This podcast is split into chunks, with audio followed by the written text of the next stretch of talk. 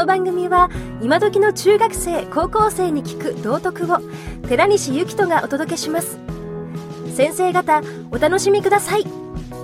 保護者の方もどうぞ。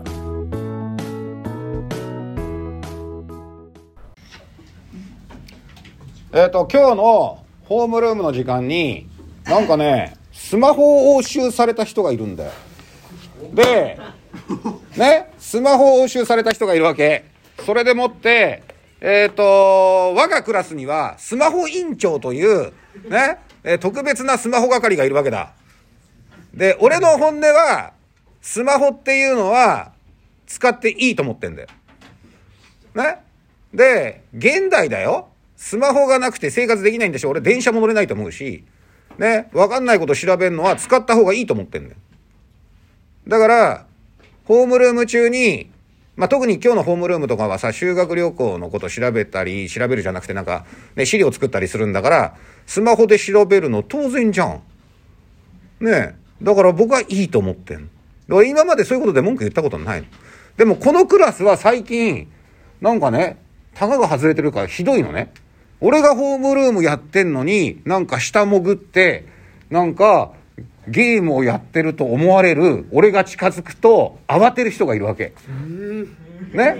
で、えー、なんか中にはカバンの中に隠して、なんかね、やってる人もいるわけ。ね？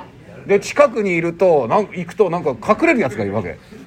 で、どう思います？っていう話で、えーと、あのね、僕自身は、あのーだってさ、た特にこの僕が技術の時間でやってるね、金融の話なんてさ、皆さんからしたら分かんない言葉多いと思うよ。非常にね、えー専門的な分かんない言葉を僕普通に多分さ、使っちゃってると思うの。だけどそれ質問されるよりスマホでその場で調べてくれた方が僕もありがたいんだ。言ってることいい？ね？だから本当はその関係が築けたらいいなと思ってん。でも、それをかこつけてさ、ゲームするやついるわけ。ね？で、しかもさ、なんかゲームじゃなくてツイッターやってたらしいんだよ。ね？それ通りがかりの先生に押収されたらしいんだよ。ね？で、これどうすればいいかなって僕なりに考えてみました。ね？だから、あの、トラ、なんかね、押収された人は、それは学校のルール違反してんだからしょうがないですよね、これね。ね？ね？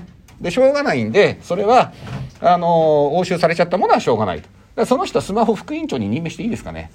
あ、なるほど、拍手。ね。